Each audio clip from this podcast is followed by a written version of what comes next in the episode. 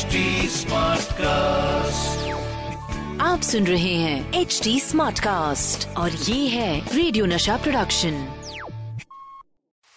RJ Anmol की अनमोल कहानियाँ। अनमोल की अनमोल कहानियाँ स्टार्स की लाइफ उनकी ज़िंदगी हर चीज़ पे आधारित होती है। सच्ची कहानियाँ हैं कोई मनगढ़ंत नहीं है। हर चीज़ का एक सोर्स है एक लॉजिकल एक एक एक पुख्ता सोर्स है। कहानी है। इस कहानी में खोज है। अब आप कहेंगे स्टार्स से अब ये भारत एक खोज कहाँ से आ गई? सुनिए ना आप। बात कर रहा हूँ मैं 1970 की the evergreen the ever energetic Dev Anand साहब की। देव साहब की प्रेम पुजारी रिलीज़ हुई और उसके बाद कुछ खास अच्छा कर नहीं पाई। उसमें कुछ कंट्रोवर्सीज भी थी। फाइनली फ़िल्म फ्लॉप हो गई। फ्लॉप होने के बाद देव साहब the way he to always spring back mood change करने के लिए अगली फ़िल्म की तलाश में, कहानी की तलाश में, सुकून की तलाश में घूमने पहुँचे काठमांडू, नेपाल। नेपाल की वादियों में देव साहब ठंडी ठंडी हवाओं का मज़ा ले रहे थे। नेचर के पास आनंद ले रहे थे।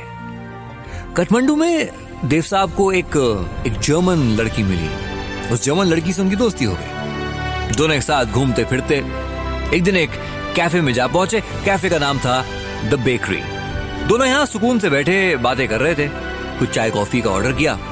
चाय की चुस्कियाँ लेते हुए देव साहब की नज़र पड़ी झाड़ियों के पीछे एक लोगों का झुंड। झाड़ियों के पीछे कुछ कुछ विदेशी, कुछ फॉरेनर्स लड़के लड़कियाँ थे, झुंड बनाकर एक साथ बैठे हुए थे। लंबे लंबे बाल, बड़ी हुई दाढ़ी, ढीले, ढाले कपड़े पहने हुए और किसी के चेहरे पर कोई फ़िक्र का नाम नहीं। अपनी मस्ती में बैठे हुए थे। चिलम जल रही थी। एक एक करके सभी के हाथों में वो चिलम जा रही थी। सारे हिप्पी मानो दुनिया की मोह माया छोड़ के दिक्कतों को बिल्कुल परे करके अपनी ही धुन में उड़े जा रहे थे। देव साहब बड़े गौर से इस पूरे झुंड को देख रहे थे। इन हिप्पीज के बीच में अचानक देव साहब के कान में हिंदी के कुछ शब्द पड़े। देव साहब ने गौर से देखा तो वो लड़की उन फॉरनर्स के बीच में एक लौती हिंदुस्तानी थी। थी वो भी हिप्पी, पर थी हिंदुस्तानी। देव साहब के मन में बड़े सवाल उठे कि भाई ये लड़की है कौन? लोगों के बीच में कैसे आई? बड़े क्यूरियस होने लगे। आगे बढ़ के हिप्पीज के झुंड की तरफ़ जा ही रहे थे कि उनकी वो जर्मन दोस्त उन्होंने रोक लिया, मना करा कि सबके सब नशे में कुछ उल्टा सीधा ना कर बैठे, रुक जाइए। देव साहब रुक गए, लेकिन लेकिन बात उनके दिमाग में अटक गई थी। वो हिप्पीज का झुंड उसके बीच में वो वो हिंदुस्तानी लड़की कैसे आई? अगले दिन देव साहब की खोज शुरू हुई। उस लड़की को खोज निकाला, उससे मिले और उससे बातें करी। पता चला कि उसका असली नाम जसबीर है और यहाँ सारे हिप्पीज के बीच में उसे जैनिस बुलाते हैं। जैनिस ने बताया कि उसकी माँ कनेडियन है, पिता पंजाबी है। आगे देव साहब के पूछने पर कि यहाँ हिप्पीज के साथ वो क्या कर रही है जैनिस ने कहा, मैं घर से भागकर आई हूँ, क्योंकि मेरी माँ से मेरी बनती नहीं है। इन हिप्पीज के साथ मुझे अच्छा लगता है।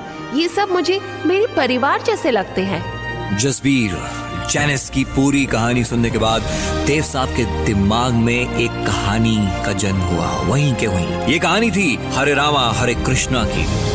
हरे रामा, हरे कृष्णा में भी हीरो अपनी खोई हुई बहन को ढूंढता है। ये फ़िल्म हिप्पीज की ज़िंदगी पर आधारित थी। फ़िल्म में एक बहुत ही स्ट्रॉन्ग मैसेज था कि देखो, दीवानों, तुम ये काम ना करो। राम का नाम बदनाम ना। अच्छा हरे रामा, हरे कृष्णा में जो हिप्पीज दिखाए गए थे एक्चुअली में ज़्यादातर हिप्पीज असली थे। और इसी की वजह से भैया कमाल भी हुआ। एक विदेशी महिला, उसने ये फ़िल्म देखी और फ़िल्म में हिप्पीज के बीच में उसने उसने अपनी बेटी को देखा। वो औरत देख के बिल्कुल बेकरार हो गई। वही बेटी जो घर से बिना बताए भाग गई थी सालों पहले, आज वो हरे रामा हरे कृष्णा में अपनी बेटी को देखती है। बस, अपनी बेटी की तलाश शुरू करती है। हिंदुस्तान पहुँचती है। यहाँ पे आके नवकेतन से सारे के सारे जो लोग क्रू के मेंबर्स थे प्रोडक्शन के लोग, उनसे सबके नंबर्स लेती है, पता करती है बेटी कहाँ है। और फाइनली उसको अपनी बेटी मिलती है अफ़गानिस्तान में।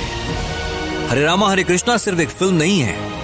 ये एक एंटी ड्रग्स का मैसेज भी देती है। वेस्टर्नाइजेशन की मेजर प्रॉब्लम से भी रूबरू करवाती है। हिपी कल्चर स्ट्रॉन्ग मैसेज एक माँ और बेटी की मुलाकात। Hare Rama, Hare Krishna one of the best film made by Dev Anand RJ Anmol की अनमोल कहानिया। आप सुन रहे हैं एच डी स्मार्ट कास्ट और ये था रेडियो नशा प्रोडक्शन एच स्मार्ट Smartcast.